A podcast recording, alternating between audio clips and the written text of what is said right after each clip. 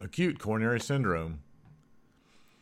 Acute coronary syndrome refers to a group of conditions that include S T elevation, myocardial infarction, STEMI, non-S T elevation, myocardial infarction, non-STEMI, and unstable angina. It's a type of coronary heart disease which is responsible for one-third of the total deaths in people older than thirty-five.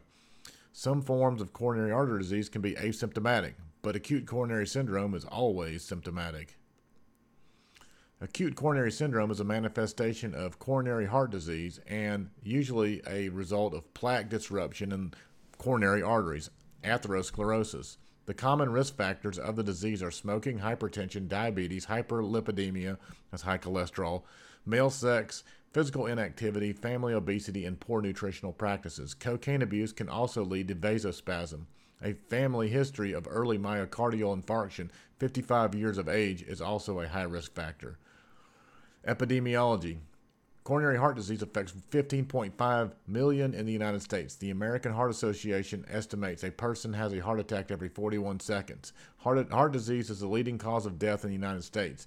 Chest pain is among the top reasons for emergency department visits. Pathophysiology. The underlying pathophysiology in acute coronary syndrome is decreased blood flow to part of the heart musculature, which is usually secondary to plaque rupture and formation of thrombus or a clot. Sometimes acute coronary syndrome can be secondary to vasospasm with or without underlying atherosclerosis. The result is decreased blood flow to part of heart musculature, resulting in first in ischemia and then an infarction in that part of the heart. History and physical.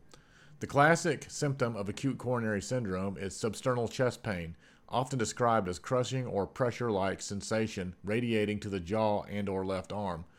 The classic presentation is not always seen, and the patient presenting complaint can be very vague and subtle, with the chief complaints often being difficulty breathing, lightheadedness, isolated jaw or left arm pain, nausea, epigastric pain, diaphoresis, and weakness.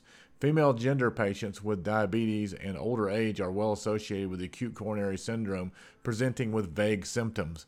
A high degree of suspicion is warranted in such cases. The variation of complaints with acute coronary syndrome can be enormous. Medics should suspect acute coronary syndrome when, during the interview, the patient confides a history of the following complaints: shortness of breath. The dyspnea could be continuous, exertional, non-exertional, or orthopneic. Cough. The patient could be cough, or could have a dry cough, or be productive. Nausea, vomiting, palpitations, heart, heart headache, recent trauma. As a result, patients with chest pain are experiencing acute coronary syndrome. Dispatchers usually send an advanced life support response to the chest pain. The paramedics will usually assess the patient, perform a twelve-lead E K G, and pre-treat the patient for the cath lab. Nonetheless, the index of suspicion for acute coronary syndrome should be increased when the following history is obtained from the patient. Angina, a condition marked by severe pain in the chest, often Uh, spreading to the shoulders, arms, neck, caused by inadequate blood supply to the heart. Previous acute myocardial infarction or heart attack. Hypertension, heart failure, valve disease, aneurysm, pulmonary disease, C O P D, renal disease. In the physical exam, gentle distress and diaphoresis is often seen. Heart sounds are frequently normal. At times, gallop and murmur can be heard. Lung exam is normal, although at times crackles may be heard, pointing towards associating with congestive heart failure. Bilateral leg edema may be present in indicating congestive heart failure. The rest of the symptoms are typically within normal limits unless co-pathologies are present.